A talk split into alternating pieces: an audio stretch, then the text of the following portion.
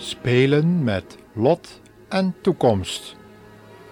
Een programma van de Stichting Adulam op weg naar het licht.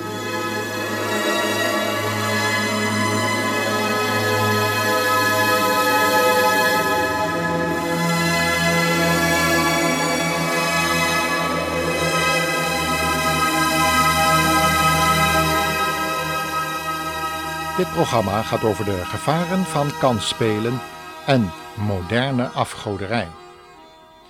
Heeft u het ook gelezen in de Courant?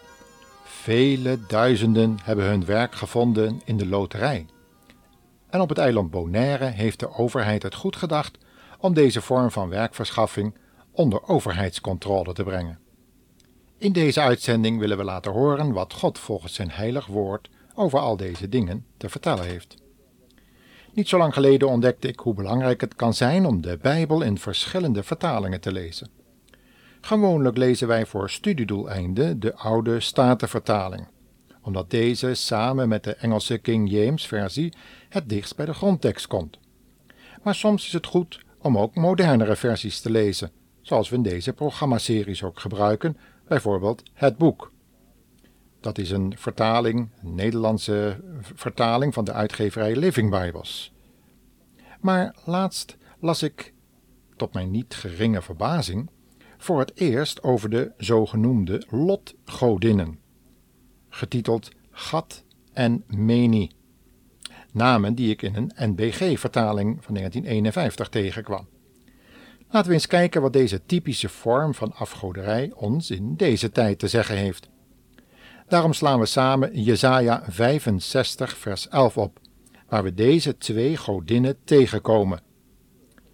Gij die de Heere verlaat, die mijn heilige berg vergeet, die voor gat een tafel aanricht en voor meni mengdrank schenkt, ik zal u voor het zwaard bestemmen, en gij zult allen moeten neerknielen om geslacht te worden, omdat gij niet geantwoord hebt toen ik riep en niet gehoord hebt toen ik sprak, maar gedaan hebt wat kwaad is in mijn ogen en verkozen hebt wat mij mishaagt.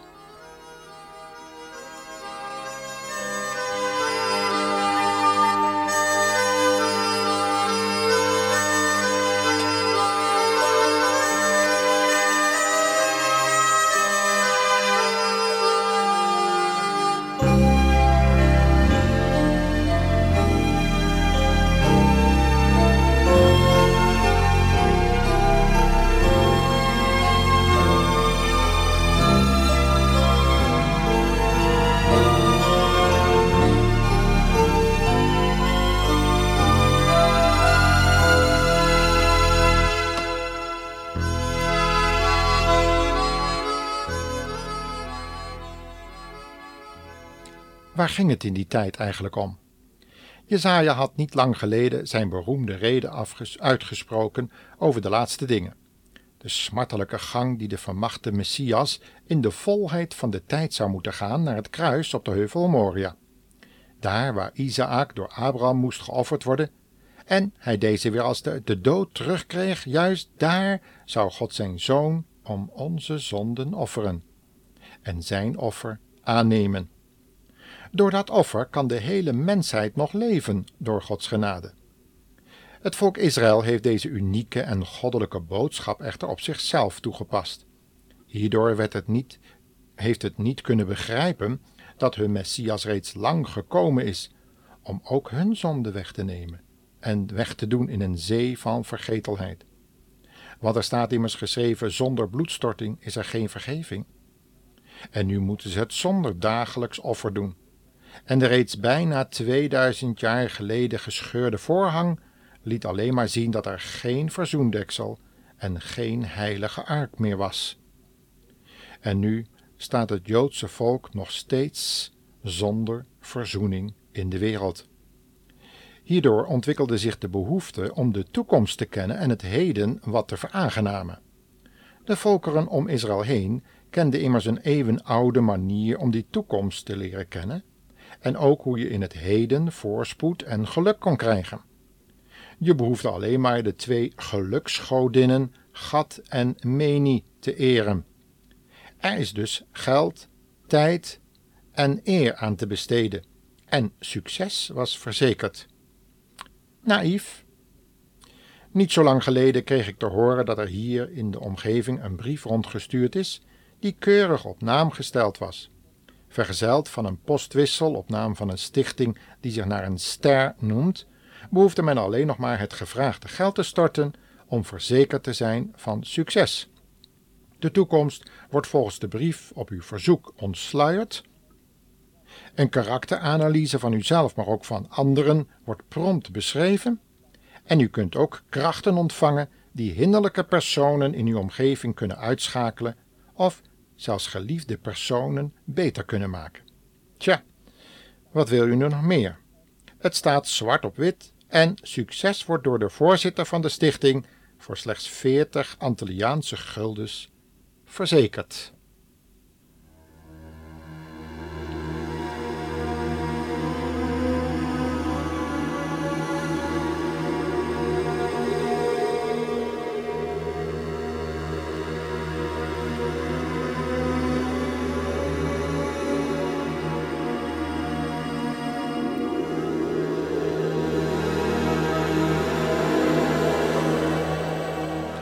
U ziet wel dat deze moderne vorm van door God verboden afgoderij om u heen gepraktiseerd wordt. En velen zullen er gebruik van maken, want het vindt aansluiting op de diepste verlangens van de mens: het kennen van jezelf, de naaste en de toekomst. Want dat te kennen betekent macht hebben. Maar alleen door de Heer Jezus in je leven toe te laten, leer je en God en jezelf kennen zoals Jeremia 17, vers 9 en 10 en Johannes 17, vers 3 het beschrijft. Pas dan ben je gelukkig en in harmonie met je schepper, Jezus Christus. Heeft u zich wel eens afgevraagd waar de loterij en de waarzeggerij eigenlijk allemaal vandaan komt? Wat zegt de Bijbel over loten? Is dat nou eigenlijk goed of slecht? Om Gods gedachten hierover te leren kennen, is het noodzakelijk om in de Bijbel na te gaan wat er allemaal over loten staat geschreven. In ieder geval zegt Spreuken 16, vers 33 dat de Heere God het lot van de mensen in handen houdt en niet wij in onze eigen wijsheid.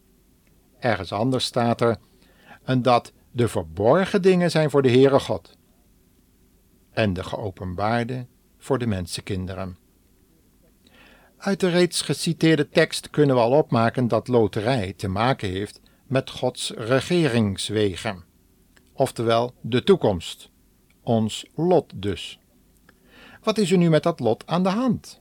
Wanneer we in de Bijbel nagaan waar en wanneer er hierover gesproken wordt, dan valt het ons op dat zowel de heidenen hun lot wierpen, als ook het volk Israël. En ook de discipelen wierpen zelfs loten, want in Handelingen 1, vers 24 tot 26 lezen wij: zij, dat is de discipelen, vroegen God in gebed: Heere, u kent alle mensen door en door. Wilt u uw keuze aanwijzen? Laat hij apostel worden in de plaats van Judas, die afgeweken is van zijn taak. Zij gingen erom loten wie het zou worden, en het lot viel op Matthias. Voortaan was hij één van de twaalf apostelen. We zien wel dat de laatste keer dat er in de Bijbel over loten wordt gesproken, kort voor de uitstorting van de Heilige Geest was. En daarna was het niet meer nodig. Dat is cru uitgedrukt, nietwaar? Maar als we ons bedenken dat de Geest na de hand uitgestort was, ja, dan is het toch wel begrijpelijk dat het lot niet meer nodig was. Want niet het lot, maar de Heilige Geest zou nu in al de waarheid leiden. Maar het is ook belangrijk om te lezen wanneer er de eerste maal over loten wordt gesproken. En dat gebeurde in Leviticus 16, vers 8, waar Aaron als pas aangestelde hoge priester de loten wierp in verbinding met het zoenoffer, op de grote verzoendag dus. Die gebeurtenis had alles te maken met het verzoeningswerk wat de Heer Jezus zou gaan doen op het kruis van Golgotha terwijl het lot dat de apostelen wierpen te maken had met de verkondiging van het evangelie. Tussen deze twee teksten in het Oude en het Nieuwe Testament staan alle andere vermeldingen over loterij ingeklemd. De conclusie is duidelijk. Wanneer het volk van God te maken kreeg met loterij, dan was dat om de wil van God te leren kennen. En wanneer de heidenen hun loten wierpen, had dat te maken met afgoderij.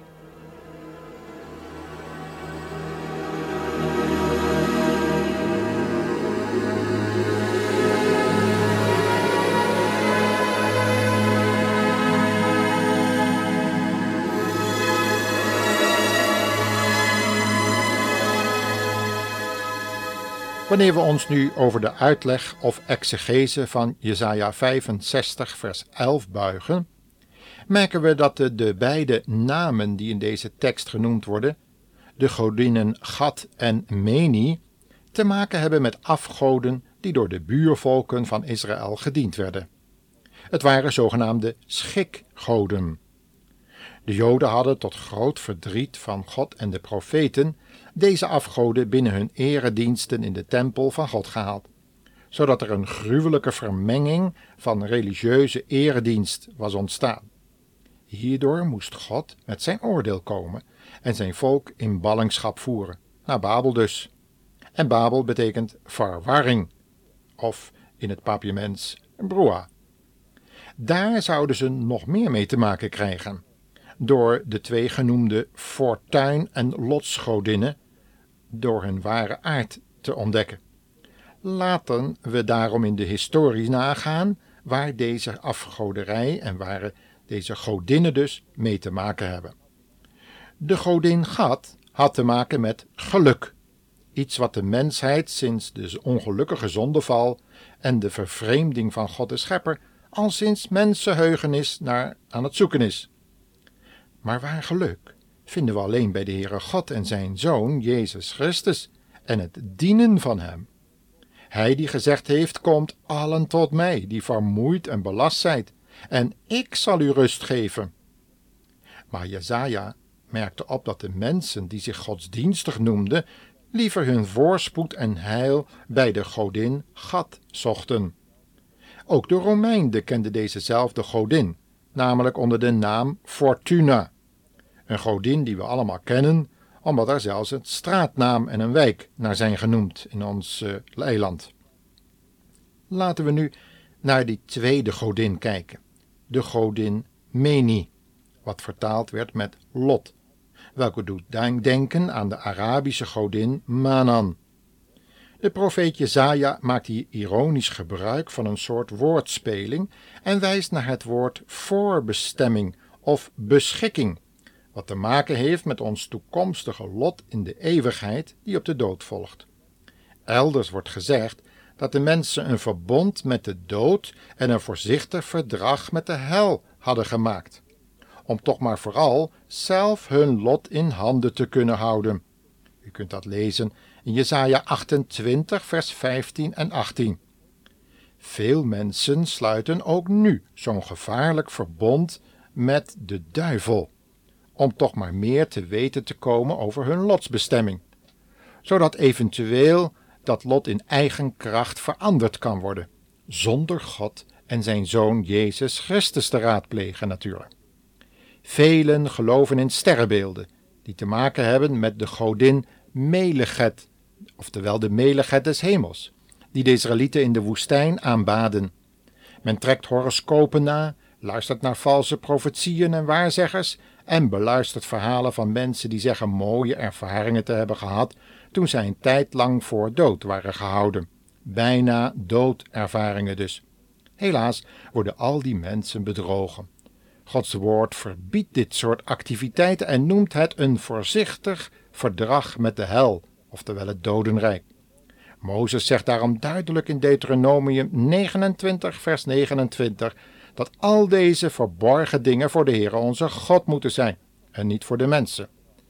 Het is opvallend dat de neef van Abraham, die koos voor een schijnbaar paradijselijke vlakte bij de Sodom en Gomorra, dat hij Lot heette. Zijn naam betekent sluier. Een sluier verbergt iets, en we weten dat Lot zijn wereldse begeerten voor zijn oom Abraham verborg, hoewel het later tijdens een conflict openbaar kwam. Hij probeerde namelijk in eigen kracht en gedreven door zijn eigen natuurlijke begeerte het paradijs op aarde terug te krijgen. Het geluk in eigen hand te nemen dus. Welnu, zijn naam heeft alles met loterij te maken. Helaas volgen vele christenen deze lot en weigeren Abraham, de vader van allen die geloven, te volgen.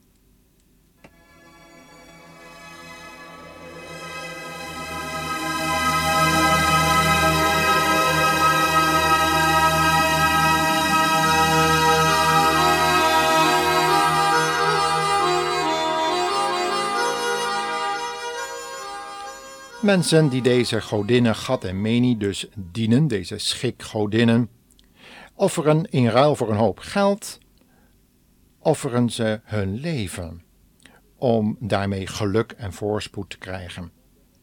Laten we toch al deze moderne vormen van afgoderij afleggen. Zoals Johannes in zijn tweede brief zegt: Wie deze hoop op hem heeft, dat is de Heer Jezus, die reinigt zichzelf zoals hij rein is. Want Gods geest wil ons als een reine maagd aan één man voorstellen, namelijk aan Christus. Wanneer wij werkelijk een christen willen zijn in de volle zin van het woord, zullen we ook deze vorm van afgoderij, het dienen van de godinnen Gat en Meni, af moeten leggen. Anders vallen we in de strik van de Satan, die als een engel des lichts een ander evangelie en een andere geest openbaart, ja, zelfs een andere Jezus aan u voorstelt. Laten we in deze strik niet vallen en ook door dit programma gewaarschuwd zijn. In een volgende uitzending zullen we nog enkele moderne afgoden in het licht van Gods heilig woord toetsen, zodat u ook hierover kunt triomferen. God zegen u, tot een volgende uitzending.